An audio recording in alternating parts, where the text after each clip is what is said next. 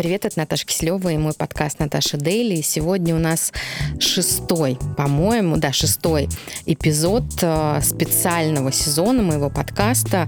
Напомню, что октябрь во всем мире – это месяц повышения осведомленности в отношении рака молочной железы. И вот этот специальный сезон – это мой совместный проект с программой «Женское здоровье» фонда Александра и косметического бренда Сенсай. И сегодня мы как раз поговорим с руководителем э, программы «Женское здоровье» фонда Александра Екатериной Башта. А, Катя, привет, спасибо огромное, что, а, во-первых, сейчас будет супер огромное количество спасибо. Спасибо, что пришла и стала сегодня моей героиней и гостей. И спасибо за этот а, феноменальный спецсезон и за всех гостей, потому что, дорогие слушатели, всех, всех гостей, которые вы слышали, это как раз-таки спродюсировала Катя, поэтому сегодня не только, не только руководитель в программе «Женское здоровье», но и продюсер этого, этого эпизода. Да. Катя, привет. Привет, привет. Ну, на самом деле для нас тоже очень важно, что был такой специальный у тебя сезон, потому что, ну, мы столько лет, и я столько лет в этой теме, и на самом деле э, очень важно снова и снова и снова проговорить про рак молочной железы, про как это диагностируется, как это профилактируется, ну, условно, да, потому что профилактировать это стопроцентно нельзя, да, про то, что с женщинами происходит и как их поддержать, если этот диагноз случился. То есть супер важно. Поэтому спасибо большое, что вообще задумала этот. Слушай, а, это может показаться как просто такое да, сотрясание воздуха, болтология, то, что мы с тобой говорили уже за эфиром, но на самом деле а, вот я провела уже практически месяц в этой теме, так плотно, честно скажу, никогда так плотно мне не варилась, и я понимаю, что информирование, как раз-таки распространение информации, это основной, основная задача, потому что из-за нее и происходит очень много разных историй, рождается много мифов, рождается много страхов. И как я понимаю, что, например, в России, ну вот я не заметила в октябре, ты знаешь, вот сегодня мы пишем э, там 20 октября, подкаст выйдет 22 октября, я не заметила, чтобы 20 дней это вот прямо у нас была поток, волна информации. Это я просто не вижу или действительно ее нет? Не, я согласна, что волны такой, какой, какой мы видим, например, на Западе, да, я тоже начинала свою работу в международной компании, очень плотно работала с коллегами американскими, европейскими, и, конечно, сравнить то, что у нас происходит в октябре, с тем, что у них, нельзя совсем там, у нас ничего не происходит. Ну, у нас что-то начало происходить в СМИ, да, все-таки появляются какие-то интервью с врачами, появляются какие-то истории женщин, которые э, имеют опыт жизни, да, с онкологией или с раком молочной железы. Все-таки 10 лет назад вообще, мне кажется, было ничего, сейчас что-то появляется, но, э, но такого массового и всепоглощающего, да, потока информации э, из всех каналов, а так на самом деле должно быть, да, чтобы люди э, какую-то усвоили, не знаю, информацию и, главное, изменили свое поведение, потому что информация информация, но мы сейчас говорим о том, чтобы изменилось поведение людей. Для этого э, какие-то вещи должны транслироваться самыми разными способами, со, через самых разных спикеров по самым разным каналам, желательно не только в октябре, но и в течение всего мира, о, всего, всего года. Катя, а как это происходит но, в мире? Расскажи да, вот мне кажется, что у нас проблема в том, что, во-первых, публичные люди не очень готовы на эту тему говорить, если не сказать, ну, совсем не готовы. Там мы знаем по пальцам пересчитать публичных людей, которые открыто сказали о том, что у них, например, рак груди, готовы это, там, не знаю, делиться своим опытом и что-то на эту тему говорить. Я... Ну, самое известное это Донцова. Э, например, да, есть Донцова, есть Наташа Синдеева, очень как бы, ну, как она самого начала открыто, очень честно об этом говорит, да. Э, ну, была когда-то Лайма Вайкуля, она говорила тоже о своем опыте, хотя тоже неохотно и очень дозированно, и, как по-моему, уже закончил, да, с этим. Ну, в общем, по пальцам одной руки можно пересчитать. Не говоря уже о том, что вот у нас было у женского здоровья был опыт работы, когда мы пытались сделать большую публичную кампанию на тему э, своевременной диагностики с Philips, который я рака прошла. молочной железы с Philips и пытались привлечь туда э, звезд, э, публичных людей, а, от которых мы не, не просили, чтобы там, мы не искали тех, кто болел. Мы хотели просто, чтобы люди, у которых, которые авторитетные, у которых много там, не знаю, фолловеров, подписчиков, просто много звезды, да? звезды, да, присоединились Opinion бы. makers. Opinion makers, да, чтобы они присоединились и сказали, да, это важно. Важно именно провериться, чтобы провериться понять, что на ранней стадии, да, либо что у тебя его нет. Да, до всякого не, не ждать, чтобы появился там рак молочной железы, а провериться профилактически. И мы встречали много такой реакции, что нет, я не хочу к этой теме иметь отношения, потому что это может как-то навредить моему Имидж. публичному образу, моему имиджу. Да. То есть вот у нас пока такая ситуация Слушай, реально... Это удивительно, да. это прям перевертыш, потому что э, социальный импакт любому публичному человеку, наоборот, помогает закрепить его имидж. Да, но выбирают очень сильно, как, в какой теме э, вот этот свой, свою такую социальную как бы активность. Как это может навредить? Проявить. Я... Рак э, все-таки в России, ну как бы мы не э, крутили, э, это табуированная все еще тема. Рак ассоциируется с, э, не знаю, даже, ну как это вот не странно, с каким-то лузерством, да, ты заболел, ты лузер, ты теперь... Ты проиграл. Ты проиграл, ты... Тут у нас мы должны быть все здоровые, красивые, молодые и успешные. Но мы же не в Спарте древний живем. Да, но вот как бы культура вот такая, и поэтому ассоциировать себя с болезнью, с женской такой вот болезнью, рак молочной железы, да, э, люди не хотят. Это еще публичные люди не хотят. Это еще так вот не cool. Но меняется же в благотворительности в нашем секторе. Я тоже давно уже работаю. Я вижу, как самые разные, ну, меняются какие-то вещи. Например, там, не знаю, 15 лет назад никто не хотел говорить о детской онкологии. Вообще. На телевидении, там, ну, в каких-то потому что тема страшная, не хотим к ней иметь отношения. Сейчас об этом Э, много говорят и как бы сделали таки, так, что общество широкое, как бы, да, а знает, что там детей можно вылечить, что это очень часто вопрос финансирования и все, да, потому что есть технологии, есть специалисты, не хватает денег у государства, и стало всем не так страшно, да, все стали смотреть в именно эту сторону. Потому, стали не страшно, именно потому что начали говорить. Начали говорить, но вначале было очень тяжело, и там, опять-таки, звезды туда пришли, и очень такой, ну, не знаю, своей горячей энергии, да, Чулпан, там, Дина, куда они подтянули своих э, друзей и пробили эту, как бы, вот стену. Дальше стал вопрос взрослой онкологии. До сих пор очень непопулярная тема для доноров, потому что дети, дети, детям помогать это как бы ну, не знаю, это всем понятно, это как-то ребенком можно вылечить, это ему целую жизнь там подарил. Ну, человека мотивирует. Да, да это мотивирует. Смотреть на, в сторону взрослых, которые болеют, еще у нас не так, э, ну, как бы не это так... Это то же самое, как помощь а, людям с особенностями развития да? и с аутизмом люди, доноры именно, или волонтеры, ну, доноры в основном, они не так сильно мотивированы, потому что ты можешь, а, ну, там, если человек, например, сильно болен, ты помог, он выздоровел, есть да. результат. А, например, в аутизме ты помог, помог, помог, а результат может быть либо микроскопический, либо его не может не быть, и человек ну, сразу ну, же... Его может не быть с точки зрения, так, опять-таки, вот э, нашего условно-обывательского да, понимания, да, да, что такое результат. Да, понятно, что человек с расстройствами аутистического спектра, человек с психическими заболеваниями не станет нормальным, в кавычках сейчас я говорю, с, с точки зрения, вот как мы привыкли воспринимать да, да, да. норму. Не станет нейротипичным. Да, и, но, э, опять-таки, я очень много, я, я являюсь волонтером Центра лечебной педагогики, mm-hmm. который помогает э, семьям, у которых есть дети с психическими нарушениями, в первую очередь с аутистическим, да, вот нарушениями аутистического спектра.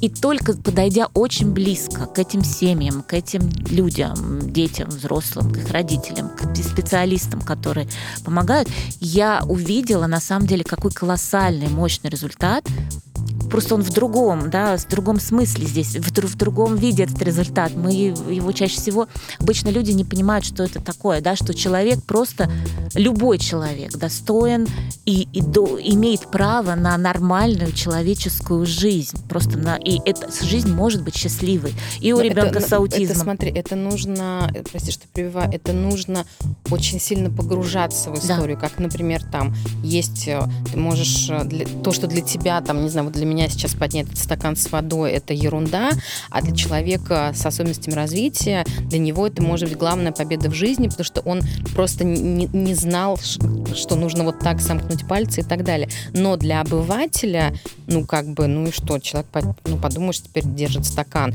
Он, но чтобы понять это, насколько это мощная, огромная, глобальная история, поднять этот стакан или там научиться самому умываться, это нужно очень погрузиться. А люди же не хотят погружаться. То же самое, например, как а, у меня часть, например, людей, которые постоянно слушают мой подкаст, постоянно, мне писали, я боюсь это слушать. Да. А почему ты боишься это слушать?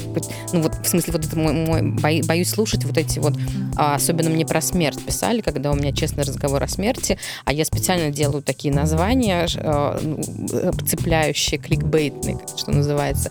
И а почему ты боишься говорить о смерти? Ты думаешь, ну, это как-то удастся э, избежать, избежать да, удастся, не удастся просто Или в чем страшно э, говорить про рак груди? Потому что у людей, понимаешь, такое ощущение, что оно тебе прилипнет. Если ты, вот, если ты сейчас да. послушаешь все, то ты тут же чуть ли не, не воздушно-капельным, а знаешь, по аудиоволнам, радиоволнам ты сразу же... Или я, например, специально сделала про свой опыт э, в виде аудиоподкаста. Мне, конечно же, было тяжело это писать, потому что у меня сразу же все вернулось, потому что там художественная театральная история. Но я понимаю, что это нужно рассказать и объяснить, и это нужно послушать, потому что, ну, как бы вот это вот какая-то психология «я в домике», поэтому я в домике, поэтому нет рака, поэтому нет онкологии детской, взрослой, нет бедности, нет, нет вообще смерти. ничего, нет да. смерти. Ну, и жизни тогда нет. Это вот этот вот какой-то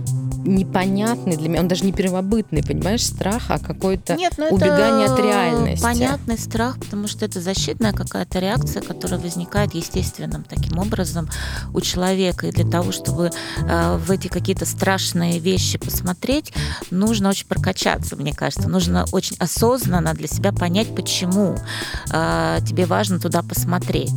Ну, вот что касается, например, смерти. У нас э, ведь мне было а, удивительно и поразительно вот такая вещь. Онкологические пациенты, у них очень актуализируется страх смерти. Да? Это то, Еще что как бы первое всплывает. Это очень страшно, и никто на самом деле, как бы мы ни говорили, рак лечится. Да, он лечится, но э, никто не застрахован от того, что онкологический диагноз может привести к смерти. Да? И когда мы в нашем прямом эфире, э, на нашем рабочем э, инстаграме решили поговорить про смерть, и оповестили там людей в чатах наших, нашу аудиторию, нам тоже пришло очень много реакций таких, что мы не хотим про это слушать, это страшно, ни за что и нет. И, и даже мы просто хотели, зад... мы спрашивали, например, наших равных консультантов в онкологии, сталкиваетесь ли вы с такими запросами от своих клиентов, да, э, с которыми вы работаете, э, когда вас спрашивают вот про смерть, когда людям страшно, и ответ был такой, да, мы сталкиваемся, но мы бы хотели, чтобы у нас была возможность уйти от этого разговора. Вообще мы не хотим этой темы касаться. С другой стороны, когда мы в итоге сделали этот подкаст, и мы начали этот подкаст делать вот не с специалистом, который у нас потом тоже была да, Катя да, Печеричка, да. да, а мы начали делать с одной из пациенток, которая много с этой темой сама работала, потому что она получила диагноз, когда она была очень молодой, и у нее было двое маленьких детей. Угу. И это ужас, ужас, ужас был вообще для нее ее представить, что она может умереть, а у нее там реально хронический рак, рак молочной железы, но который дал такие метастазы, и что это понятно, что это будет как хроническое. У Надиры же тоже. Извини, пожалуйста, я за встречи. Простите меня. Я прям слышу, что он... А, да. Да. Так вот, мы сделали этот эфир с э, девушкой, которая очень много работала э, с собой на тему вот этого страха смерти. И она рассказывала этот свой опыт. Так в этот эфир пришло куча людей, а, онкологических пациентов. И я прям видела, что пришли те, кто до этого говорили ни за что, никогда, я эту тему слушать не хочу, никаких вопросов у меня по этой теме нет. То есть здесь такое как бы амбивалентная ситуация. На самом деле и с раком молочной железы точно так же. Люди, с одной стороны, вытесняют и боятся, с другой стороны, все об этом думают. Э, вот думают, боятся женщины обычно этот диагноз получить. И э, мне рассказывали врачи, как там, не знаю, там приходит человек на, не знаю, маммографию, его трясет, хотя, трясет, хотя у него нет никаких симптомов, ничего его не беспокоит, но мелкой дрожью или крупной дрожью реально трясет женщин, потому что они очень боятся этого заболевания mm-hmm. и этого диагноза. С одной стороны, не хотят про это говорить и слышать, с другой стороны, все время про это думают. И когда ты им даешь информацию, не пугающую, не, не, не в смысле не ту информацию, которая имеет свои задачи напугать. Вот, посмотрите, что бывает на четвертой стадии, как раньше врачи любили показать какие-нибудь страшенные фотографии и сказать, Швы вот, вместо да, груди. вот, чтобы если не хотите, чтобы у вас так было, идите проверяйтесь. Это как раз способ говорить так, что э, этот способ приводит к тому, что люди отворачиваются угу. и вытесняют, и никуда не идут. Да? А если давать людям информацию конструктивную, а сейчас рак молочной железы, это такое заболевание, которое на самом деле можно диагностировать рано. Есть раки, которые нельзя диагностировать рано. И, э, ну, это так. А рак молочной железы, там рак шейки матки, это немногие такие вот виды рака, которые можно поймать очень рано и вылечить практически, э, ну вот если на первой стадии, да, как бы, да, это 99% люди справляются с этой болезнью это вау, какие на самом деле... Но этого э, же Кать, никто не знает. Да, и вот если говорить в таком как бы позитивном и конструктивном ключе, а рак железы нам дает много поводов так угу. говорить, не врать, а так действительно есть, то постепенно люди начинают это прислушиваться, эту информацию усваивать, и наша задача в том, чтобы они не просто э, знали, да, чтобы они действовали, чтобы они действительно пошли провериться и понимали, когда им это нужно сделать, в каком возрасте и какой именно обследование, а не так бежать там со страху делать УЗИ там в любом возрасте, которое на самом деле больше вреда э, принесет, ну, как профилактическое обследование, чем пользы, да. Ольга Пучкова как раз-таки об этом да. говорила, что каждые три месяца, ну, там, условно, в 20 лет не нужно а, себя проверять, потому что... Что-нибудь обязательно найдут, да, понимаете, да, УЗИ да. такой метод не специфичный, он обязательно что-нибудь найдет, там, доброкачественное, а у нас медицина так устроена, к сожалению, что многие врачи скажут, ага, у тебя там нашли, не знаю, там, кисту или, не знаю, там, какую-нибудь доброкачественную фиброаденому, и немедленно давайте все удалим, угу влезем, там, разрежем, вот, когда на самом деле это не нужно делать. Поэтому есть совершенно четкие алгоритмы, когда, какое обследование, в каком возрасте э, надо проходить, чтобы именно пользы от этого было больше, чем вреда. И эти алгоритмы, они не просто как-то эмпирическим путем э, кем-то придуманы и рекомендованы, да, они, э, эти алгоритмы родились из анализа огромных баз данных людей, женщин, которые там проходили эти обследования в разных возрастах, разные виды обследований. И какой результат из этого был. И вот анализ таких больших баз данных дает нам вот эти алгоритмы, они э, это не вилами по воде, это действительно то, к чему стоит прислушаться. А вот. Расскажи про эти алгоритмы. Да, ну, Вкратце, значит, по поводу рака молочной железы. Вкратце, основные факторы риска женский пол и возраст, основной метод обследования профилактического, да, если мы говорим поиск бессимптомных э, э, бессимптомного рака. Да? Наша задача снизить смертность от рака молочной железы. Чтобы это сделать, нужно как можно раньше ловить. Э, когда нет никаких симптомов, нет никаких признаков, ничего не беспокоит. Самый как бы ну, не знаю, золотой стандарт обследований это маммография. Ни УЗИ, ни КТ, ни там, не знаю что. Ни пальпация. Как пальпация, у как у многих женщин. И многие врачи, кстати, тоже рекомендуют а, этот метод сейчас признан неэффективным с точки зрения снижения смертности. Да, И вот. С точки зрения ранней диагностики. Да, что на ранней что... диагностике пальцами ты Да, если человек уже нащупал, это уже не первая стадия, mm-hmm. скорее вторая, может быть, третья. Да? Так, маммография. Значит, если мы говорим про женщин э, средней группы риска, сейчас в скобках скажу, что есть люди с высоким риском по раку молочной железы, есть люди со средним да, риском. Э, если это человек, женщина средней группы риска, то после 40 лет она может обсудить со своим врачом необходимость такой профилактической маммографии. Последние американские рекомендации говорят о том, что возраст между 40 и 50 женщина может делать, может не делать. Да? Это потому что все-таки в этом промежутке много ложноположительных э, диагнозов. диагнозов да. Э, с 50 лет однозначно все сходятся на том, что уже польза превышает значительно вред от риски там, от маммографии, и нужно делать раз в два года. Вот, то есть с 50 лет точно женщина любая делает маммографию раз в два года. С 40-50, если есть какой-то сильный страх, и там врач рекомендует, она может тоже начать. До этого момента, э, если ничего не беспокоит, ничего специально делать по профилактическим обследованиям на молочной железе не надо. До Но, 40. До 40. Но если хоть что-то забеспокоило и изменилось э, в молочной железе по сравнению с вашей нормой, да, то есть вот было так всегда, стало вот так там, ну, я не знаю, там какие-то непроходящие боли, которые там не только в момент там, ну, от гормонального цикла зависят, какие-то изменения кожи, какие-то там уплотнения, какие-то выделения. Что угодно с грудью, э, если Что происходит... угодно с грудью, идите лучше к врачу. Скорее всего, это будет что-то э, простое и доброкачественное, но лучше э, сходить и э, не думать, что там оно рассосется, не вытеснять, не закрывать на это глаза. Есть ну, группа... либо не жить в страхе, а, у меня да. уже... Лучше сходите, сделать, проверьтесь, поговорите с врачом и успокойтесь. То же самое касается профилактических маммографий. Сделайте, на два года забудьте вообще об этом, э, если у вас все хорошо.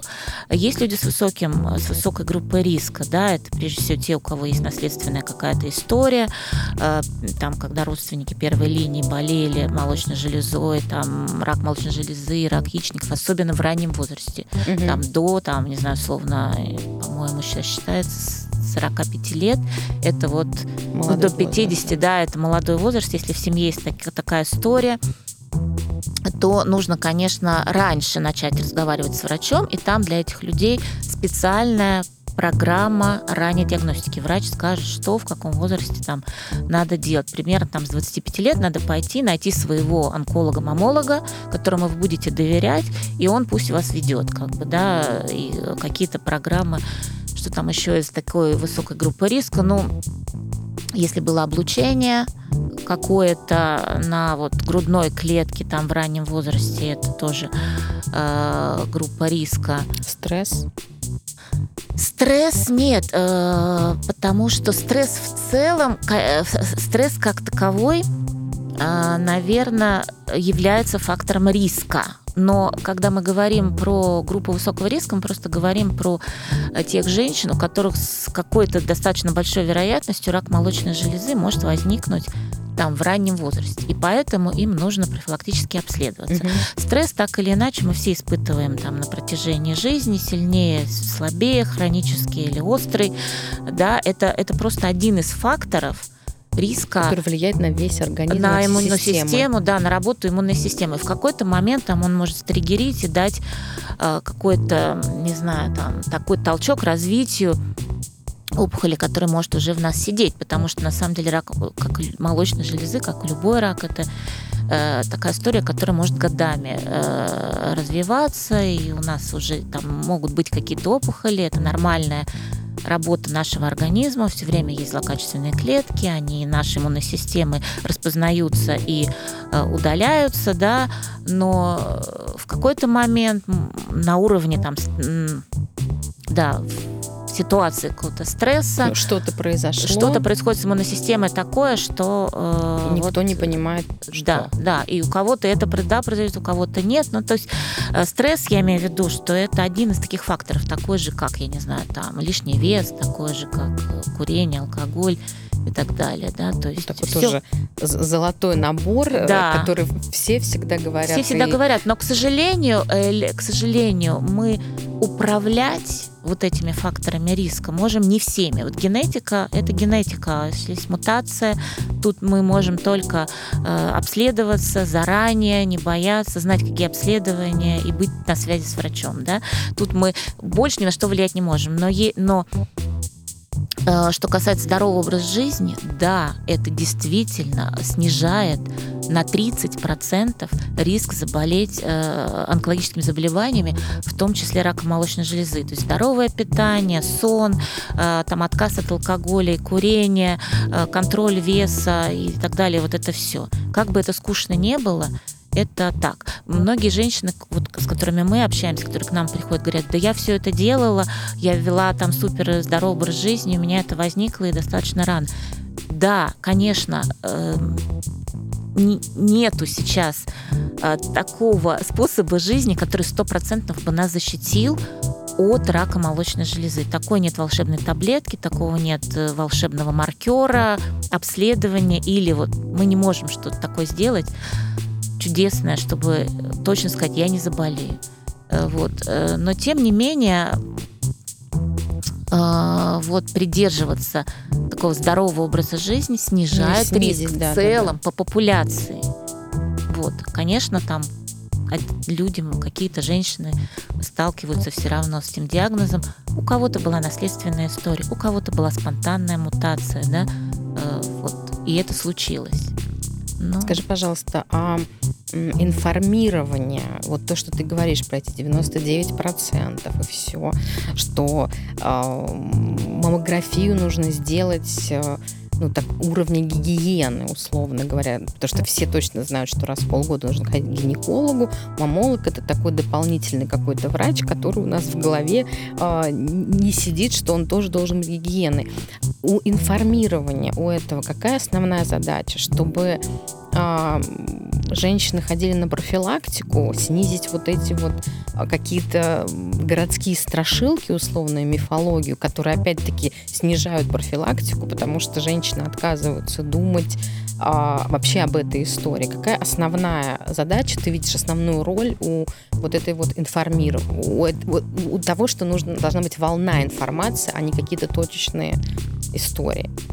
Ну, задача номер один – это, да, снизить страх, объяснить на пальцах и много-много раз. Ну, так это работает, да, объяснить, что э, профилактическое обследование может спасти жизнь. Все. И э, в случае рака молочной железы это на самом деле так, просто потому что это А, можно поймать рано, Б, это лечится все. И это просто. Но это не нужно там, я не знаю, там миллион обследований. Вторая задача в нашей стране, я считаю, донести до женщин, что их здоровье в их руках.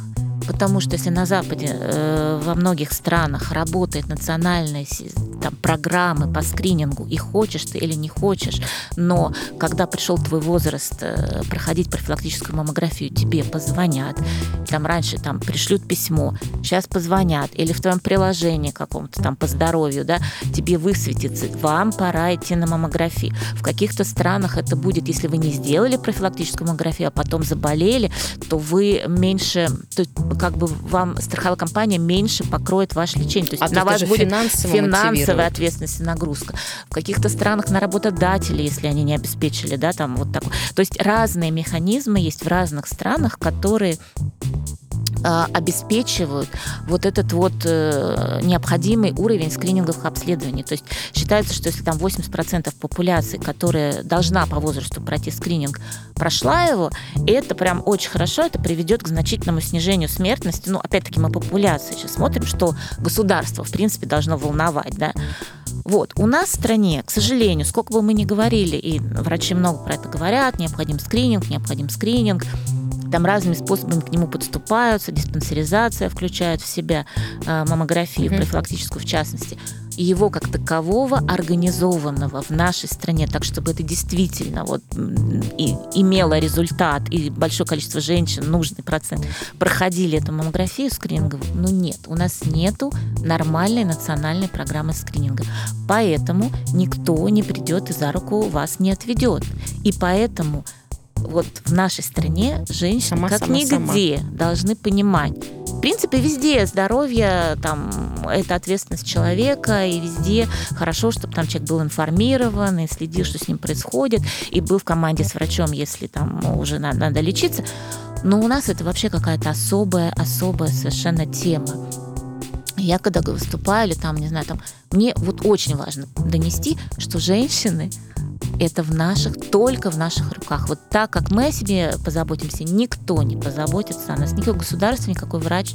И поэтому надо быть информированным, и нужно э, делать. Вот. А женщины, они, ну вот по твоему опыту, они правда ждут, когда их возьмет кто-то под, под крылышко за ручку и отведет? Нет, они не, вообще ничего не ждут. Женщин есть много разных задач по жизни. И женщина так устроена, что именно э, себя и свои интересы задвинуть куда-нибудь подальше. Часто, да, задвинуть куда-то подальше. Если поговорить э, с женщинами, то у нее будет там, ну, действительно, там есть дети, есть муж, есть родители, есть работа, есть все-все-все, э, там друзья и так далее. И это как бы на переднем плане.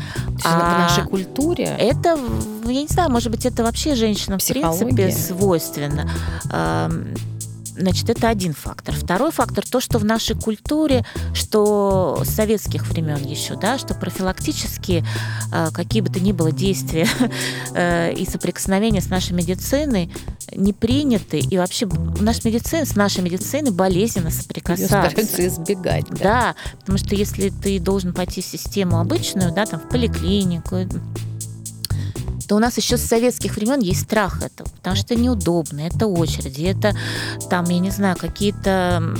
Врачи не особо милые люди. Не часто. особо милые, какие-то там цепочки, ты должен прийти вначале к терапевту, потом тебя только направят там, потом ты будешь стоять в какой-то очереди. И это ну вот это вот это наша культура. Сейчас, может быть, даже уже что-то и поменялось, потому что действительно государство там накупило кучу маммографов. Хотят, чтобы женщины делали маммографию. А женщины а, почему? А женщины... Этого не знают. Может быть, государство скажет нам погромче Ну, об пытается говорить. Ну вот, вот как бы есть вот эта культура, ее надо менять, что профилактически мы никуда не пойдем. Во-первых, это вообще зачем врача отвлекать? Ну, у нас вот как-то, не знаю, там, моя мама, бабушка, они так говорили. Ну, у меня невысокая температура, что я буду кого-то там на напрягать, да. У нас вот если только вот уже что-то действительно нас беспокоит, мы идем к врачу. Такое воспитание, плюс действительно некомфортная, как правило, история соприкасаться с нашей вот, там, медициной. Это второй фактор. Да, то есть вот для женщин. Вначале все остальные, потом я. И для всех, наверное, вот это вот мы профилактически обращаться за помощью не хотим, не умеем. А на Западе это происходит а, потому что, во-первых, ну, государственная политика другая, и, может быть, ментальность женская другая, потому что, например, западный феминизм а он говорит о том, что ты должна о себе заботиться, беречь себя, принимать себя какой угодно и ну, следить за своим здоровьем, потому что это и есть забота о тебе, и только если ты позаботишься так о себе, ты сможешь позаботиться о детях, о муже, о, о родителях. Да. Это, я когда работала волонтером в Крымске э, очень давно, 8 лет назад, и проходил школу спасателей. Первое, что тебя учат в школе э, спасателей, это то, что ты должен сначала убедиться, что тебе ничего не угрожает, только потом всем всех спасать, потому что если спасателю что-то угрожает, он никого не спасет. То же самое, почему в самолетах говорят да. сначала оденьте на себя, а потом на ребенка, потому что если ты не успеешь надеть на себя, ребенка тоже ты не спасешь. То же самое с твоим здоровьем. Если ты о себе не позаботишься в первую очередь, то кто будет заботиться о твоих детях, о твоей работе, карьере? Ну, абсолютно муже? так, но я думаю, что на Западе просто они раньше начали, на 30 лет раньше начали. Здесь мы тоже отстаем. Мы отстаем, это совершенно точно, да. А, когда я работала вот в этой американ... Ну, это было не партнерство было с американской очень крупной организацией, которая помогает как раз собирать деньги на научные исследования mm-hmm. по лечению рака молочной железы. Они собирают в том числе огромные марши в Америке, там, не знаю, женщин, и не только же, там, Race for the Cure, да, то есть марш против рака груди, когда города выходят на улицу, прямо, не знаю, там, 100 тысяч человек выходят на улицу, идут э, в этих розовых футболках, там, э, там же идут... Э, с лентами розовыми. С лентами, да. И это такая тоже просветительская история, фандрайзинговая история, да? Вот. И так, организация, которая называется Susan G. Common for the Cure. И ее основательница, Нэнси Бринкер, она там, вот как раз, я не помню, ну, примерно там 30 или уже 40 лет назад начала, у нее сестра умерла от рака молочной железы, и тогда в Америке это была табуированная тема, говорить про это было стыдно нельзя, никто вообще про это нигде не говорил, информированность самое, была на нуле, вот то же самое. И она с нуля начала, она сказала, я изменю эту ситуацию, так не должно быть, женщины не должны умирать от рака груди, и они не должны опускать глаза, если у них это возник, ну, как бы, да, mm-hmm. это не должно быть стыдно, ну, то есть это просто работа, многолетняя работа, в которую все постепенно должны включиться, и бизнес, и э, там средства массовой информации, и сами женщины, которые имеют опыт, да, и, и безусловно, селебы без этого никуда. И, ну вот, и это годы. Это годы. И это должно быть э, действительно не только в октябре, это должно быть в течение всего года. Это должна быть информационная кампания, которая идет по самым разным каналам. Это и школы, это вузы. Э, вот про, про профилактические какие-то вещи, про, от, про то, как, э, что ты сам отвечаешь, что это круто быть здоровым, да, об этом нужно говорить там с людьми со школы и потом вузы, и потом молодые женщины. Это все, и потом женщины, это все разные аудитории. С ними надо говорить с каждой из этих аудиторий на своем языке. Этот язык нужно вырабатывать. Да? Нельзя со всеми там одинаково разговаривать. Если в школу Конечно. придет там врач, начнет бубнить там бу-бу-бу, там вот эта лекция, вот я вам сейчас расскажу, э, кто его услышит и воспримет. Да? В школе должны быть совершенно другие, не знаю, это должно быть здорово, Мне должна кажется, быть вечеринка. Модно, через любовь к себе. Ты, ты да. здоровый, значит классный. Не да. Знаю. И вот там какие-то совершенно другие вещи должны быть. Да? Вуз совсем другой, молодые женщины. И вот, это прямо целая такая большая медийная должна быть история – и она должна быть не один год для того, чтобы поменялась вот эта вот наша культура отношения к своему здоровью, к профилактическим, в частности, обследованиям. Параллельно должна, конечно, меняться медицина. Она, я знаю, что врачи принимают, предпринимают, и государство сейчас ну, много усилий для того, чтобы это поменять. Пока там это не очень получается, может быть, да, но все равно какие-то шаги, и вот шаг за шагом дорогу осилит идущий. Но все должны включиться, да. Врачи должны понять, что они тоже должны говорить на языке понятном женщинам, что они не должны запугивать, потому что это не работающая стратегия совсем, что лаборанты, которые делают маммографию, должны тоже проходить обучение и уметь с женщиной общаться, что это не должно быть так, там, заходите, разденьтесь, что вы там не знаю, там вот морщится она больнее. Ну, не знаю, ну вот как это у нас обычно ну, э, мы, все, можем кажется, себе представить, да, да. Это, да. Лаборанты должны уметь общаться, врачи должны уметь общаться. Все это должно быть низкопорогово. Ты не должен пройти э, там X врачей все и получить а, да. X направлений, чтобы сделать эту маммографию. Это должно быть там гораздо проще все и комфортнее. И вот когда все это со всех сторон вот так вот поменяется, но оно поменяется, мы никуда не денемся. Только хотела тебя спросить, что это сейчас твои фантазии или Нет, это планы на будущее? Это я, я, честно говоря, вижу уже как э, по сравнению с тем, что было там 10 лет назад, как очень многое поменялось в самом деле.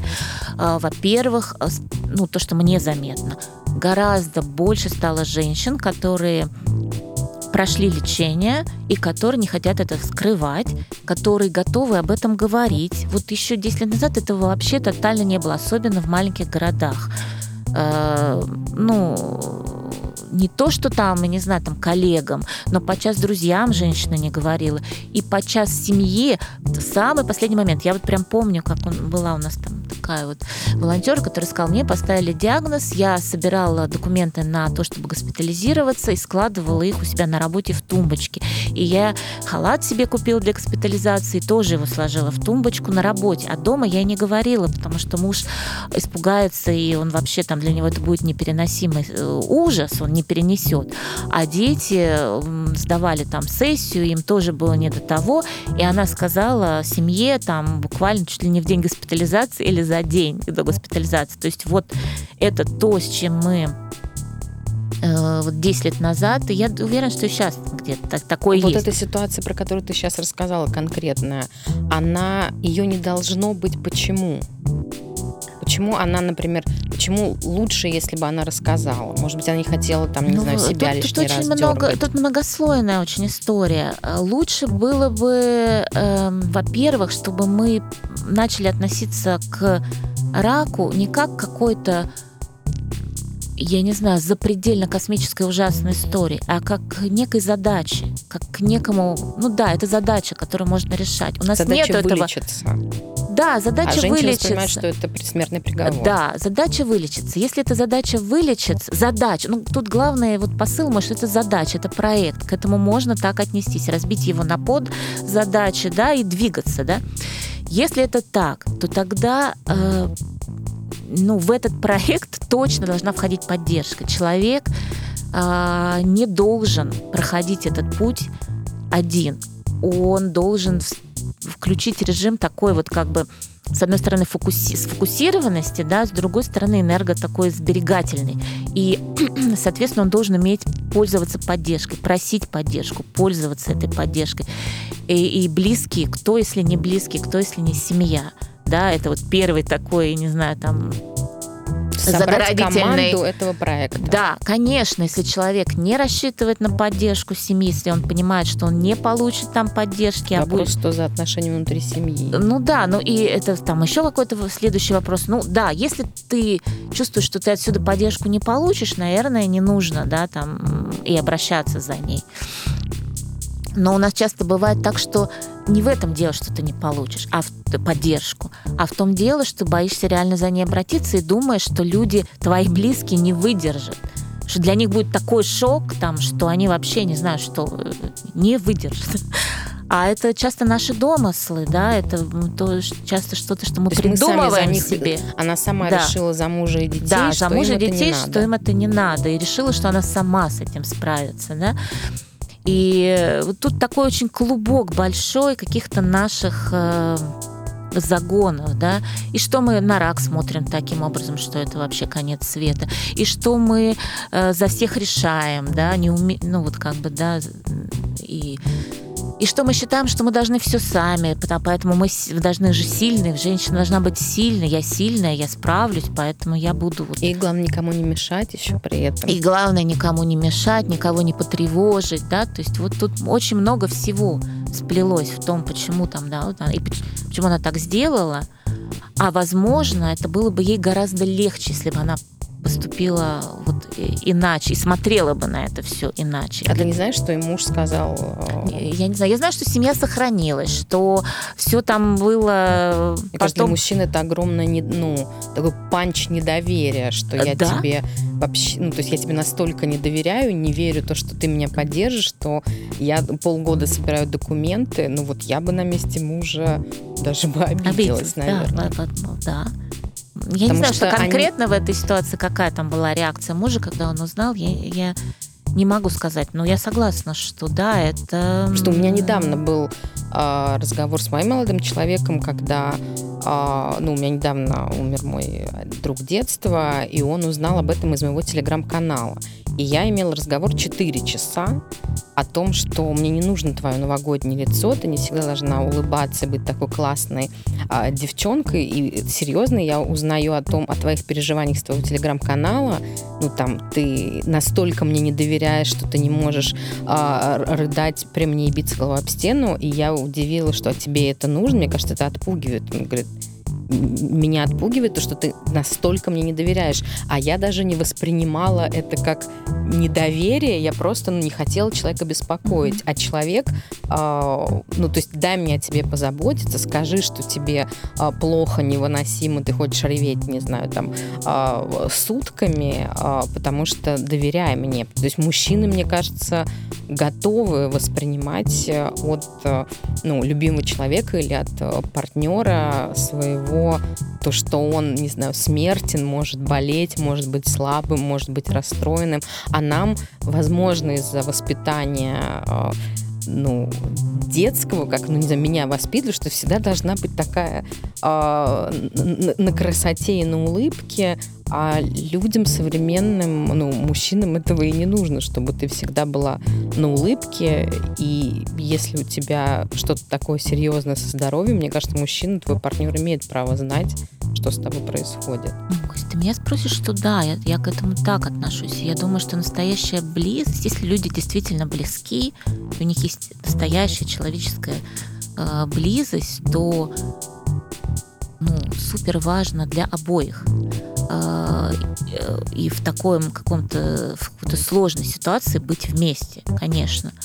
Бывает так, опять-таки, вот я это часто наблюдаю, что да, люди близки, да, э, как бы вот оба знают, что сейчас есть такая сложная ситуация, например, у женщин онкологический диагноз, но нет языка у них, на котором они могли говорить и поддерживать друг друга. Один все равно замыкается, а, вот ну, там женщина часто, да, и закрывается, а мужчина тоже закрывается и замыкается, потому что он бы хотел поддержать, он очень хотел бы, но он просто не, не знает как, не знает этих слов, не знает, что надо сделать, да, и, и это вот такая очень болезненная ситуация для, для всех в семье, да, бывает такое.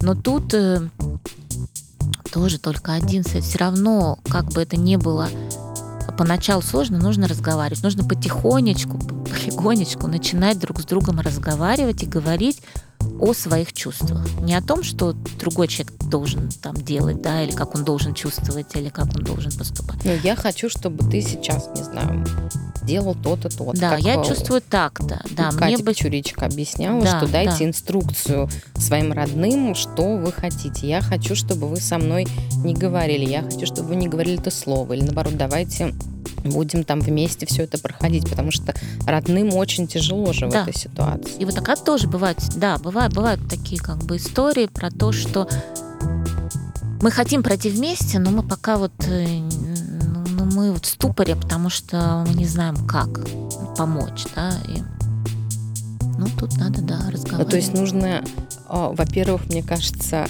это же не первая ситуация, которая в паре происходит. То есть вы же, наверное, до этого тоже разговаривали когда-то. Ну, О каких-то сложных, в том числе, может быть, вещах. Каких-то, ну, ну, если вы живете вместе или просто встречаетесь, у вас постоянно, ну, вы же не всегда в каком-то конфетно-букетном веселом периоде, у вас постоянно что-то происходит.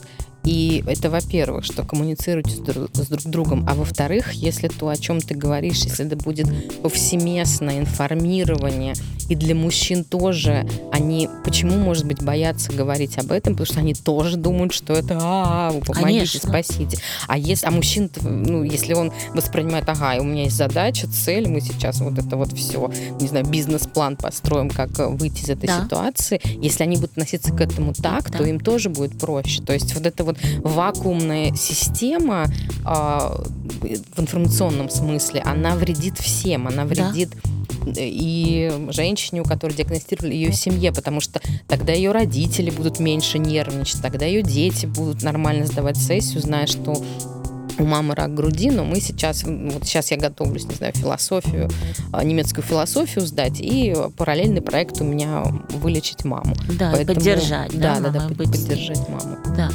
вот, да, но, конечно, там нужно быть честным и сказать, что часть действительно отношений разваливаются в этот момент, но... Мужчина уходит или женщина уходит? Очень часто мужчины. Мужчины. А есть какая-то статистика, сколько они вместе прожили до? То есть, условно, вы 30 лет вместе, у твоей жены рак, и ты уходишь? Я, я не знаю такой статистики, но я в свое время интересовались эм, статистикой, сколько разваливается вот пар, да, когда женщина получает рак молочной железы, там какие-то прям огромные. Там нету вот прям точности, точного какого-то процента, но разброс там чуть ли не от я не помню, там от 15 до 30, что ли, процентов, то есть треть, я не знаю, там пар э, разваливаются, когда женщина получает этот диагноз. Причем не, не только в России, но и в мире. И Бывает так, ну, то, что я от женщин слышу, это, конечно, не претендует ни на какое там исследование, но бывает так, что пара, может быть, и давно живет, но уже отношения были не близкими, например, да, и что-то уже было... Катализатором таким Да, это служит катализатором. Чаще всего, мне кажется, вот это причина, что на самом деле,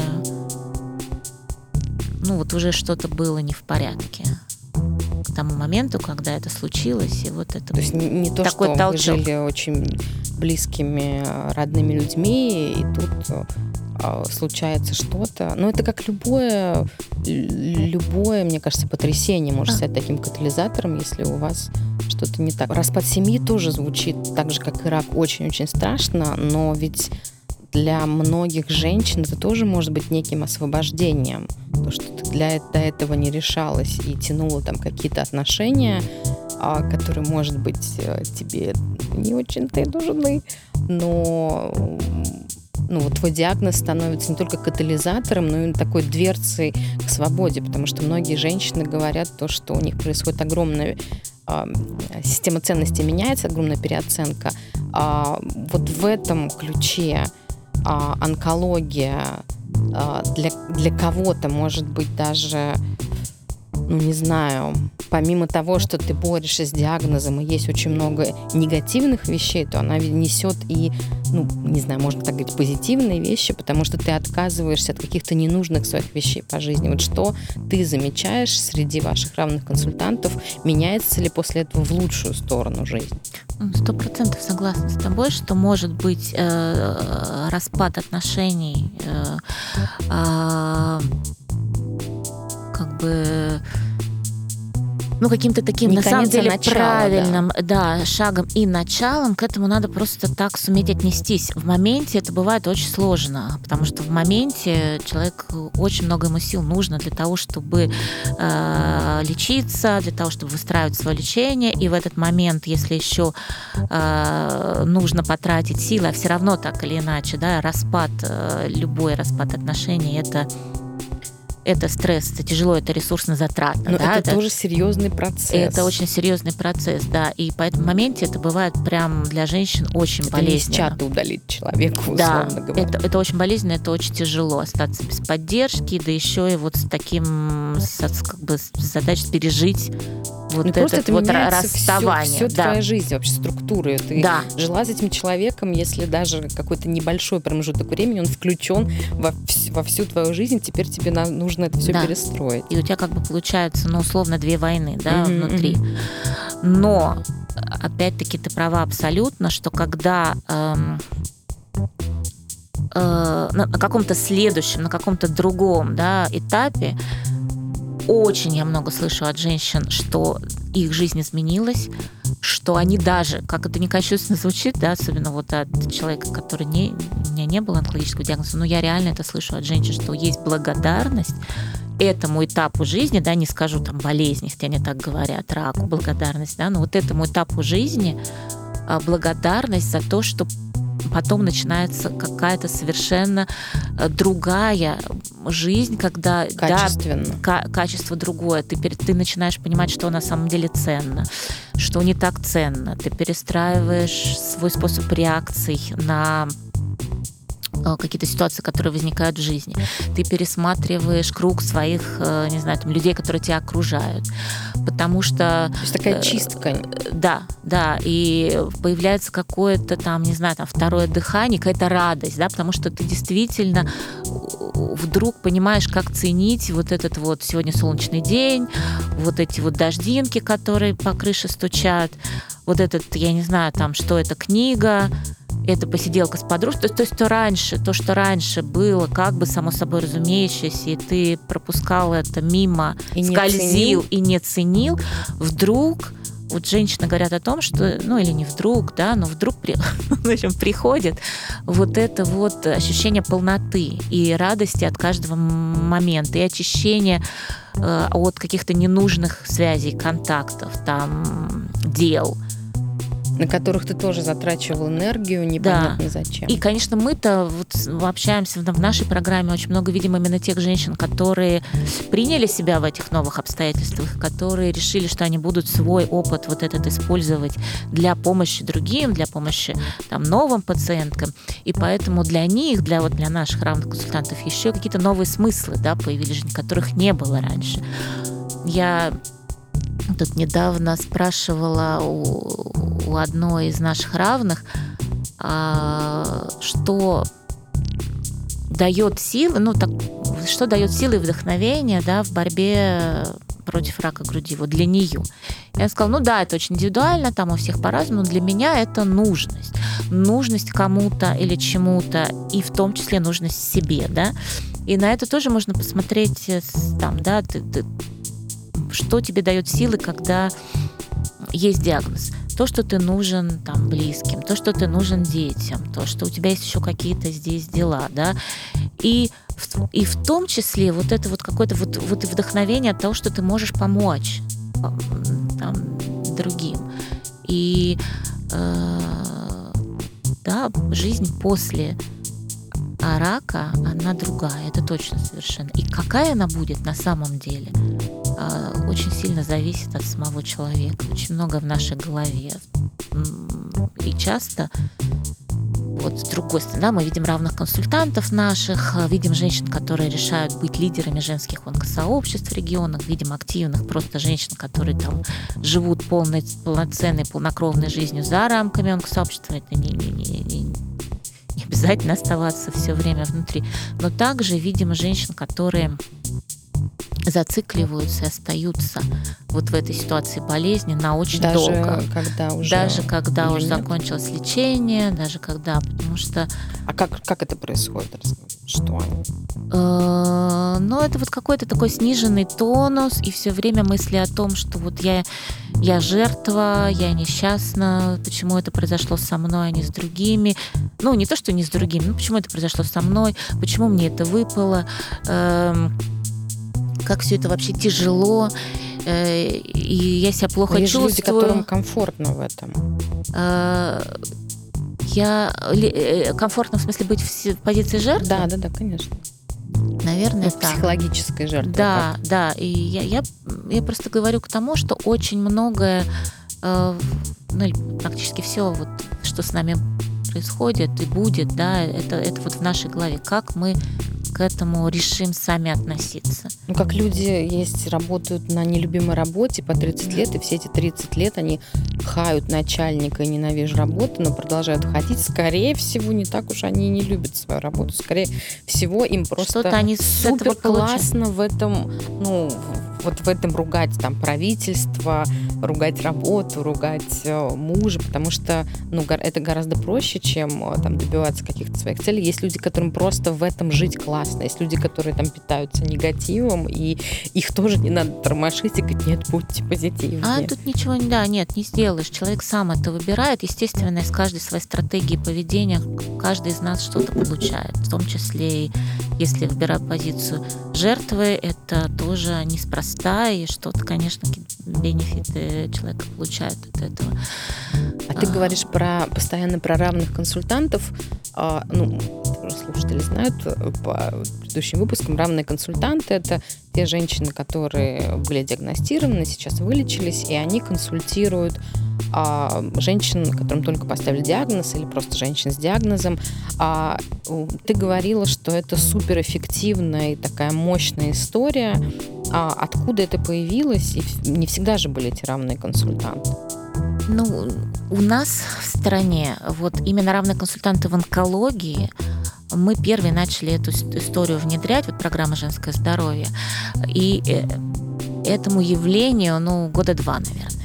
Серьезно? Да, мы вот, по-моему, года два, ну максимум три получили Это первый просто буквально вчера президентский началось. грант на развитие вот равного консультирования в онкологии, поэтому это очень молодая, новая такая вот э, история, которую мы развиваем. И я хочу просто добавить, что равный консультант это не просто женщина, у которой есть опыт жизни с онкологией, это не просто человек, который был диагностирован, прошел все этапы лечения, принял себя в этой новой жизни, а вот. Но это человек, который прошел специальную подготовку.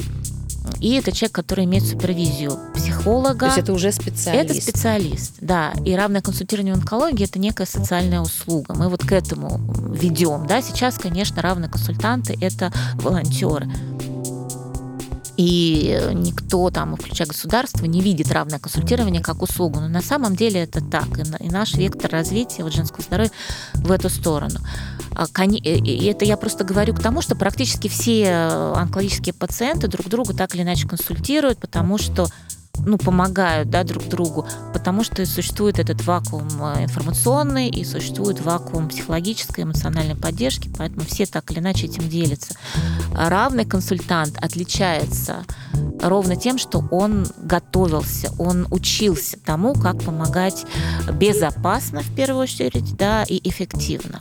И э, с ним работает психолог для того, чтобы вот э, э, ограждать от, ну, профилактировать выгорание, да, и разбирать какие-то сложные там кейсы, случаи, которые равны консультанту. А где проходит обучение, Катя? Обучение мы проходят? делаем, э, программа «Женское здоровье». У нас раньше это были очные тренинги. Мы учим полгода примерно. То есть это реально серьезная подготовка. Ну, полгода в каком смысле? Это не непрерывное такое образование. Не, не лекции, пять пар. Нет, нет, нет, это несколько двухдневных тренингов, в основном посвященных этике равного консультирования, то есть что такое равный консультант, границы компетенции, что он может, что он не может, как, ну и там какие-то техники, там, не знаю, там активного слушания, там какие-то вот такие вещи, а, не включающие в себя специфику, связанную с медицинскими какими-то аспектами.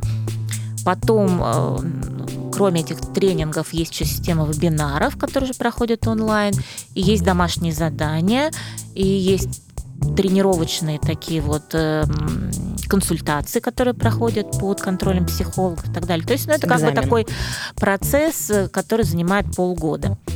Сейчас. И в конце этого процесса ты получаешь сертификат, сертификат если ты все да, все прошел, все сдал там семинары. И, да, и, и потом экзамены. ты все равно не выпадаешь из системы, ты остаешься с нами и получаешь супервизию постоянно, пока ты работаешь. Сейчас, э, значит, в связи с эпидемией мы перестраиваем свою работу, и мы все тренинги наши переводим в онлайн. Угу. Это как бы хорошо тем, что теперь не нужно ехать в Москву, а любой человек там из любого уголка страны, не самого, да, да, не привязан, может э, пройти это наше обучение онлайн. Оно точно так же происходит под контролем там, тренеров, коучеров, психологов. Есть группа, в которой общаются эти студенты, да, потому что еще очень важен такой нетворкинг, который между равными, сообщество, да, которое возникает. Так что мы это все переводим в онлайн, так же, как и консультации, собственно, потому что раньше... Как и вся наша жизнь сейчас да. немножко перешла да. в онлайн. В онлайн. Э, значит, но это я про равное консультирование в онкологии говорю конкретно в нашей стране. А вообще... А где подсмотрели? Где вы это Да, а вообще это явление равное консультирование, оно появилось э, в 19 вообще э, веке, в конце 19 века, и это были первые равноконсультанты, были в психиатрической сфере, то есть психиатрические клиники, я сейчас не скажу точно какая страна, психиатрические я клиники, это Европа там, э, брали сотрудников из числа, сотрудники, людей из числа вот бывших своих пациентов, которые вот страдали, болели, не знаю, психиатрическими диагнозами. А дальше э, равное консультирование на самом и, деле. И они что? Они, они помогают, да, да, да, они коммуницировали, коммуницировали с пациентами. И сила равного консультанта, равного вообще, это просто в схожем опыте. Я прошел, я понимаю, что, ну, тот прошел то же самое, что ты проходишь сейчас. Я тебя понимаю. И я понимаю, что ты чувствуешь, и это такая ролевая модель. Смотрите, посмотри на меня. Я был там, где ты, это можно пройти, с этим можно справиться. И вот, собственно, равный консультант – это ролевая модель. Но ну, в массовой культуре самое известное – это анонимные, анонимные алкоголики. алкоголики. да. А, равное консультирование на Западе есть в онкологии тоже, и э, есть очень много среди ВИЧ-позитивных людей. И мы, если вот говорить про нас, про женское здоровье, мы подсмотрели как раз у ВИЧ Э, сообщества в России, потому что они в России начали намного раньше, чем мы. Это очень мощное сообщество, э, которое поддерживает своих членов самыми разными способами, включая лоббирование, серьезную адвокацию интересов сообщества на государственном уровне. Но вот эта история с равным консультированием, она у них тоже очень развита. И у нас, надо сказать, что часть тренеров, которые делают для нас тренинги для наших равных консультантов, пришли из ВИЧа. Э, Серьезно? Да, потому что, вот как я уже сказала, э, мы учим на тренингах не именно там специфики рак молочной железы или онкологические какие-то заболевания. Мы э, учим этике равного консультирования. Равный консультант, он везде будет равный консультант, и у него будут там правила работы, какой-то этический кодекс одинаковый, несмотря, независимо от того, это ВИЧ, это э, психиатрия, это онкология, или это мамы, у которых дети с особенностями развития, или это что угодно. А всю специфику... Это обучение коммуникации. Это обучение коммуникациям, и главное, э, наверное, такая красная линия, это именно граница компетенции. Очень сложно бывает равным понимать, где на самом деле начинаются и заканчиваются их границы компетенции. И не уходить в э, медицину, в психологию, потому что они не являются, конечно же, профессиональными mm-hmm. психологами, в право, они не юристы. Вот это такой очень специ особый специалист э, для чтобы того, чтобы он да, да, помогал эффективно, он должен понимать, где он на самом деле может работать, да, в, каком, в каком поле и как, да, конечно, и как мы взаимодействовать со специалистами, в том числе там с врачами, с психологами, как выстраиваться в команду, которая, в принципе, там ведет а, пациента, чтобы а, его воспринимали не как помеху, а как действительно помощника, да, а, вот. Эм. И за эти два года ты почувствовала, ну, уже, не знаю, эффективность и мощь вот этого равного консультирования? Ну, за эти два года, я думаю... Или рано еще? Ну, тут можно просто посмотреть, с одной стороны, на цифры. То есть мы где-то в год 3000 человек, женщин, проходят э, через консультации равных. Да, и таким образом ну, получают какую-то эмоциональную да, или информационную поддержку. Ну, это да, за, за два цифра. года там это 6 тысяч. Да? За два года это ну, примерно 300 равных консультантов, которых мы обучили. Э, это такое сообщество равных консультантов возникло, что тоже э, не меньшая ну, ценность для нас, да, что, что я на самом деле э, очень верю в силу сообщества. Я считаю, что горизонтальная связь между людьми это огромный, огромный Конечно. ресурс, который мы вот только сейчас начинаем вот ощущать его силу, что нам не нужно ждать, пока нам кто-то сверху что-нибудь нас придет и спасет. Мы сами для, друг для друга можем очень многое, да, но для этого нужно нужно почувствовать вот, плечо друг друга, да, это, да. Общество, да. А, и эм, я, может быть, даже так вот сейчас сделаю какой-то неожиданный разворот по поводу того, что мы увидели, да, мы не да, ну вот за эти два года. Мы буквально 14 октября провели большую конференцию, то есть вот только что, а, по равной помощи. Это не только равное консультирование, а именно вот угу. в, в таком широком смысле равная помощь для огромного количества, для большого количества самых разных сообществ. То есть там были у нас на конференции там, мамы, которые там пережили послеродовую депрессию, там, не знаю, безусловно, ВИЧ-позитивные, а, люди, которые работают там с подростками, у которых есть проблемы с законом, и подростки, соответственно, тоже а, равную помощь какую-то друг другу оказывают. Там были а, трансгендерные, например, да, люди, трансгендерное сообщество. Которым совсем тяжело, э, тяжело в да. нашем А у них обществе. сильнейшее сообщество выяснилось, прям очень конструктивное, которое работает в легальном поле, работает с врачами государственных клиник, делает для них э, курс повышения квалификации по трансгендерному переходу. То есть прям, ну, реально Круто. крутые ребята, да. И, э, в общем, вот мы собрали прям вот до кого смогли дотянуться, сообщество, которое практикует равную помощь, они все к нам пришли на конференцию. Была интереснейшая там дискуссия, там 16 часов, ну, параллельно 8 часов были э, два потока, 16 часов э, таких.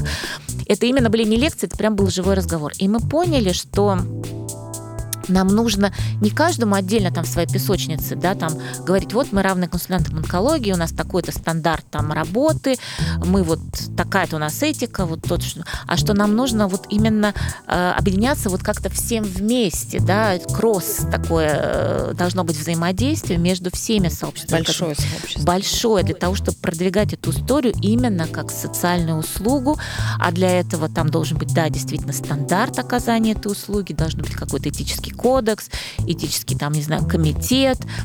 И вот э, вывести на э, другой на уровень другой совершенно уровень. Мы увидели столько вообще там единомышленников и людей.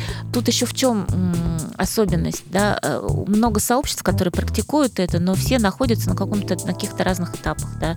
Там люди даже не знают, что они существуют, эти сообщества. люди не знают, что они существуют. Специалисты, например, к нам пришли там онкогематологи, онкологи, даже Оля Пучкова была, говорят, «А мы, на- как бы наши коллеги вообще не знают, что такое там термин равное консультирование и равная помощь. Если бы они знали, э, то, возможно, они бы гораздо более открыто да, относились Мгм. к появлению там равных консультантов в медицинских учреждениях и так далее. Про это просто надо больше говорить и объяснять, и находить язык, что такое равная помощь, да, что такое равный консультант, как об этом говорить. Кстати, была секция тоже посвящена тому, как нам говорить о себе так, чтобы люди слышали, понимали, доверяли. Отдельная какая-то такая Ну, история. это такой пи- пиар вашего сообщества. Да, чтобы- да. И, в общем, короче говоря, это прям такой очень живая сейчас история, очень живой какой-то тренд. Э, И, ну, не знаю, мне прям очень интересно внутри этого находиться. И Просто это супер полезно, потому что человек, а, ну вот в городской среде с тобой что угодно происходит, действительно, например, даже если не болезнь, а, например, развод. Ты тоже, конечно же, хочешь поговорить с такими же людьми, с которыми, ну, просто чтобы понять, а, что ты в этой истории не один, или, например, э, ну вот меня касалась тема, и я очень дружу с фондом насилию нет. А, и для людей, переживших домашнее насилие, неважно какого ты пола, а, поскольку первое, что они, почему, например, очень много людей не выносили эту историю, потому что ты сам виноват, ты плохой, ты сам заслужил, а что ты не, ну, как Регина Тодоренко нас всех научила, а что ты сделала, чтобы тебя не избивал муж дома. И, и именно вот это вот молчание и то, что ты один этой ситуации, не двигало никак ничего а, с мертвой точки. И потом, когда женщины начали разговаривать с такими же, они поняли, что каждая из них говорит, что я такая, и значит, наверное, не я такая плохая, раз миллион женщин думают, что а, только они виноваты. Наверное, виноват какой-то там другой человек э, по другую сторону, скажем так, баррикад. И там вот это равное консультирование, я просто не помню, чтобы это так называлось, но вот это вот, когда женщины встречаются с друг с другом и обсуждают, ну, в основном это женщины, а, обс- обсуждают э,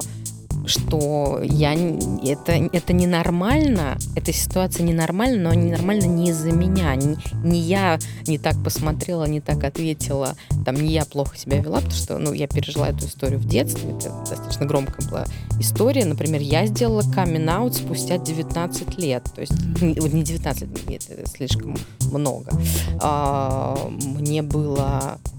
а, мне, когда я уж сбежала из дома, мне было 19, а когда все это началось, мне было 9.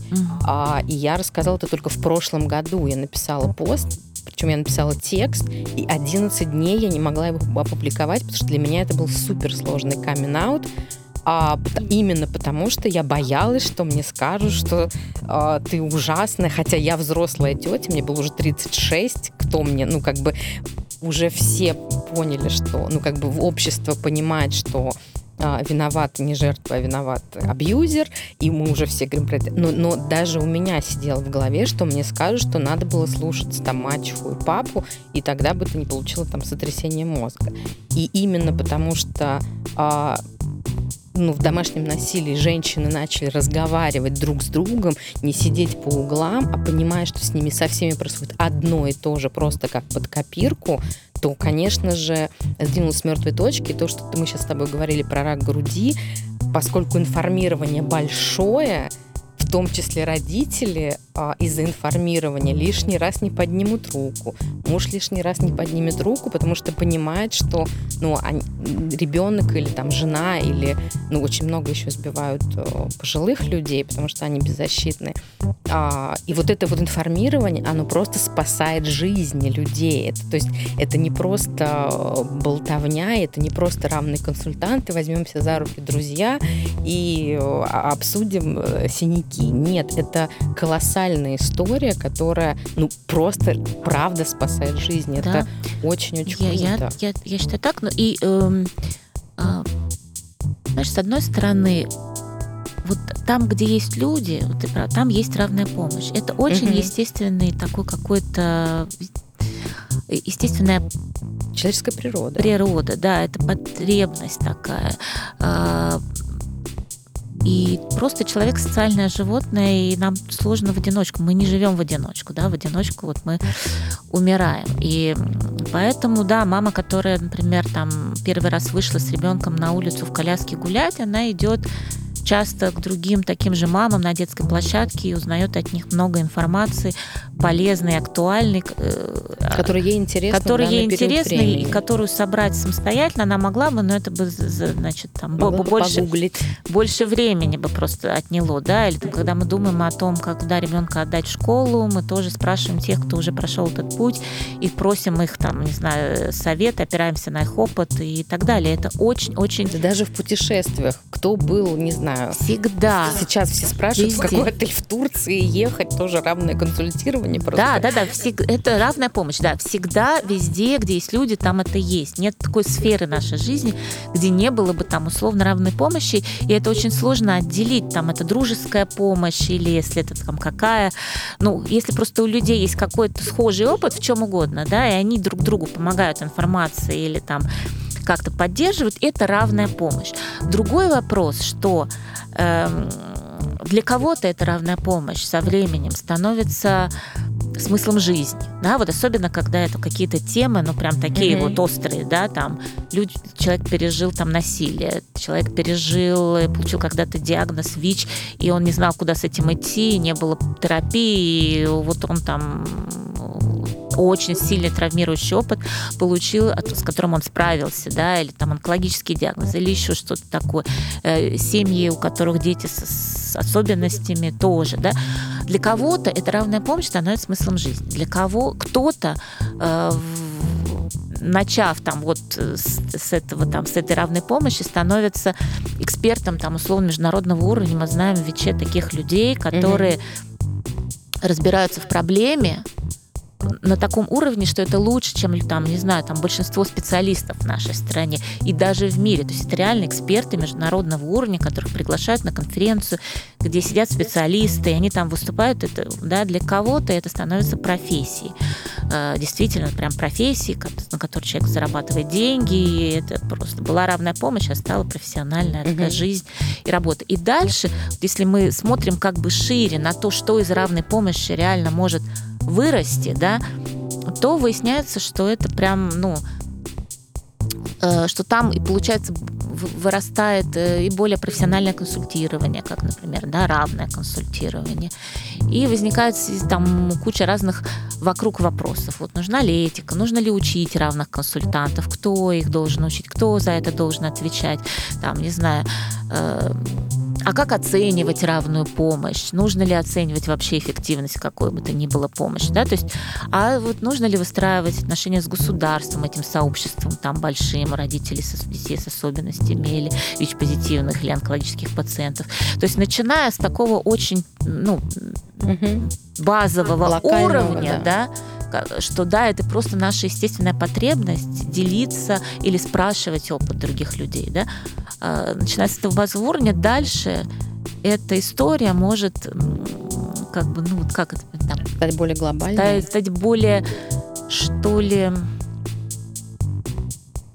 ну, во-первых, стать более профессиональной, да, стать, стать, ну, выйти на какой-то вот другой уровень, уровень, более экспертный, более профессиональный. Да. А как обстоят у этого сообщества как раз-таки отношения с государством? У всех очень по-разному у всех очень по-разному, но на самом деле по-серьезки, у нас была там панель э, про э, равную помощь государства, по-серьезки пока еще ни у кого э, не выстроены эти отношения таким образом, чтобы это действительно там равная помощь была признана социальной услугой, например, на это бы получались бюджетные государственные деньги э, и там вот что-то такое. И один из результатов вот этой нашей конференции в том числе было то, что для того, чтобы на этот уровень выйти, нужно объединяться всем. Государство не видят э, никогда э, поодиночке, как бы, да, или мелкие сообщества. Или мелкое да. сообщество. Это должна быть какая-то коалиция. Чем она шире, тем это лучше. Но эта коалиция должна, тем не менее, между собой договориться о чем-то и выступать с какой-то единой повесткой. И огромная, конечно, работа по стандартизации услуги, там, например, да, э, по экономическим каким-то просчетам. На государство должно, ну, расчетам. Государство должно увидеть, да, развивать равную... Пока просчет. Да. Государство должно видеть, да, эту услугу развивать э, выгодно экономически, потому что часть, например, консультаций а, клиенты, неважно, чьи они, да, а, получат у равных консультантов и тем самым разгрузят там более квалифицированных, более дорогих специалистов, там психологов или врачей или так далее, да, потому что есть целый срез вопросов, э, на которые действительно может ответить равный консультант в рамках своей компетенции, а он недорогой специалист или он волонтер даже часто. Ну, как да. экономические рельсы, они же очень часто бывают очень классным а, катализатором и двигателем, например, во всем мире а, адаптацию для а, людей с инвалидностью первым во всем мире, кто проходит, это банки фин, финансовые организации. Почему? Потому что если твое, твой, твое отделение банка или там приложение или что угодно не адаптировано для незрячих людей, значит, незрячие люди не твои клиенты. Угу например, в России незрячих людей там больше, по-моему, двух миллионов, банки адаптируются, эти клиенты приносят в банк деньги. Но это не только российская статистика, это история. А, так получилось, что всегда пионерами инклюзии во всем мире, ну, считается Barclays банк британский, но всегда все-все-все банки, самые первые, адаптируются, потом от потому них идут другие организации, потому что там профит. просто при, ну, да. прямой профит. Да, да, и для государства точно так, чтобы построить отношения с государством, нужно ему показать. И экономически... Мы выгодны. Да, тебе. мы выгодны. Да, и выгода наша вот такая, прям вот.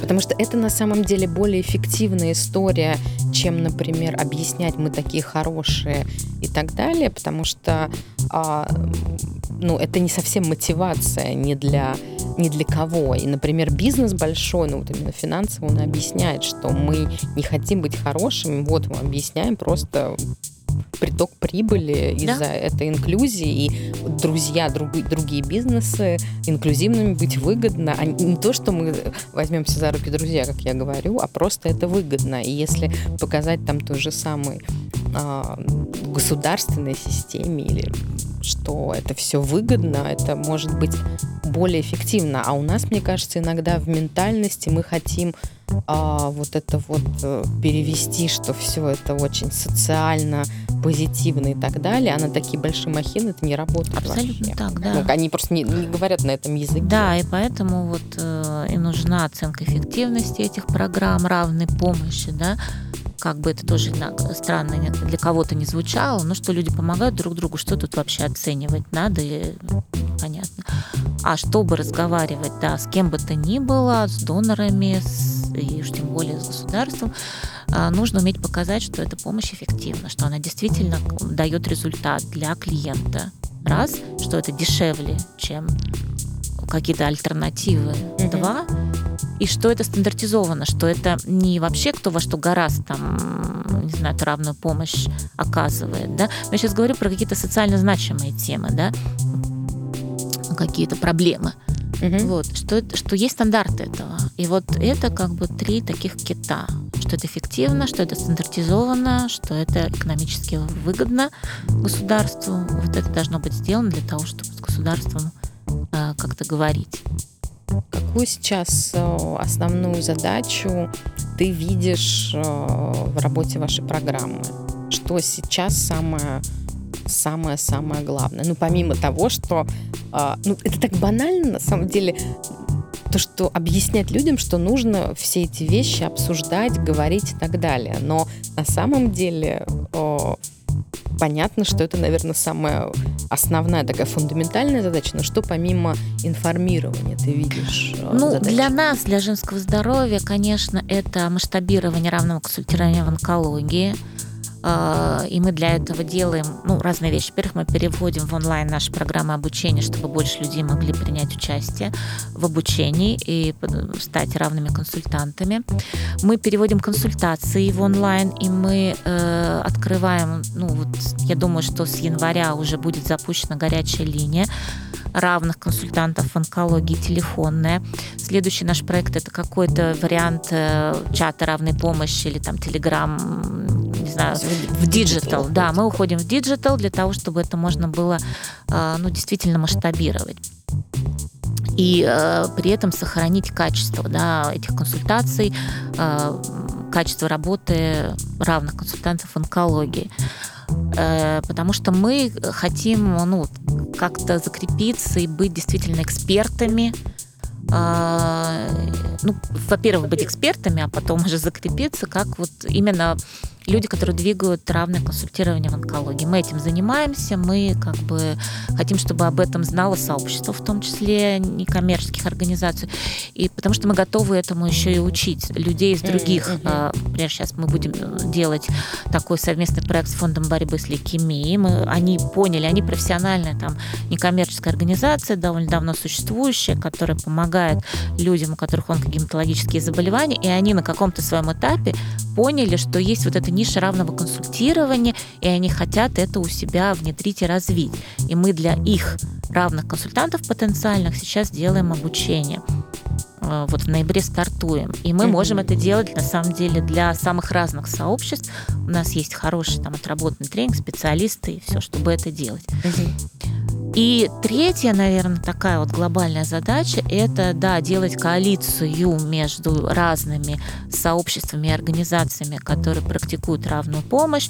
И с коалицию говорю не какое-то юридическое лицо, а именно как бы налаживать диалог, налаживать вот эти горизонтальные связи уже между э, сообществами и организациями, а не между людьми, и выводить в принципе эту тему да, на какой-то уже заметный уровень, чтобы про это как бы ну, чтобы было большим количеством людей понятно, что такое заметно. равная помощь, чтобы это было заметно, и чтобы вот эти три задачи, про которые я сказала, но это не на год, как бы план, понятно.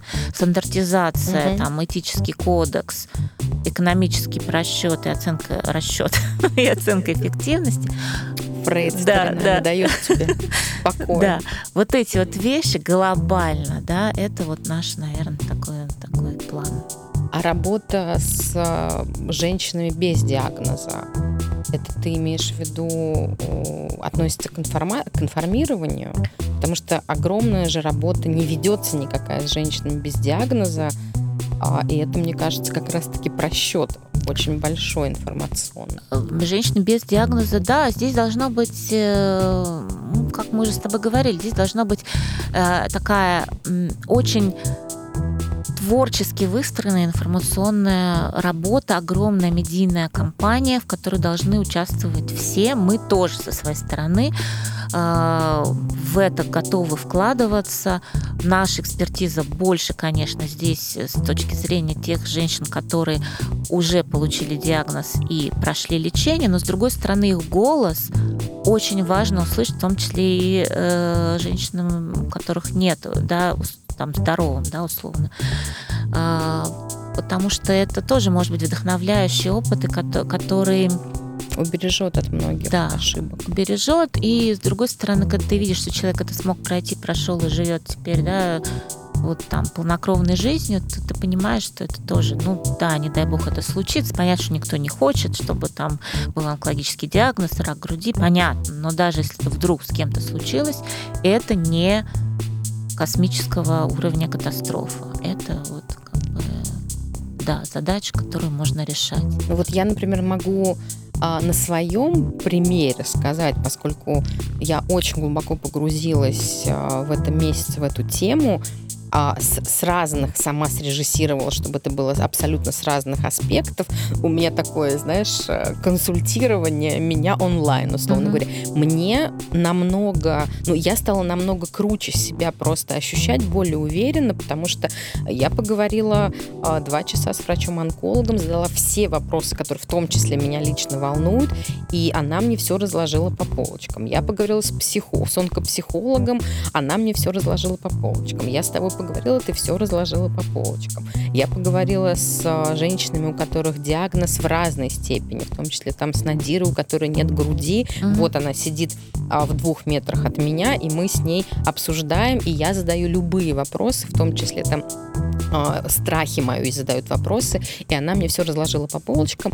И это знание, оно очень сильно внутренне поддерживает, потому что у тебя есть такой пакетч некий, а, ну, ты прям целая а, какая-то, не знаю, ящик а, внутри твоего сознания, который ты сложила всю эту информацию, и я понимаю, что если вдруг со мной это случится, я вспомню тебя, Надиру, Алину, Олю, Катю, все, что вы говорили, и мне, мне уже не будет так страшно, например, как мне было 6 лет назад, когда мне поставили диагноз, сейчас, и я просто, я не буду говорить матом, ну, понятное слово, синоним слова охренела, потому что я вообще не понимала, у меня не было никаких вот этих вот ментальных костылей, я вообще не понимала, куда бежать, что делать, и мне было очень сложно именно из-за этого, поэтому я всех призываю не ограждаться от этого знания, потому что, ну, вот этот месяц мне показал, что ну, очень глупо говорить знание сила, но это правда. Ты информирован, ты вооружен, ты точно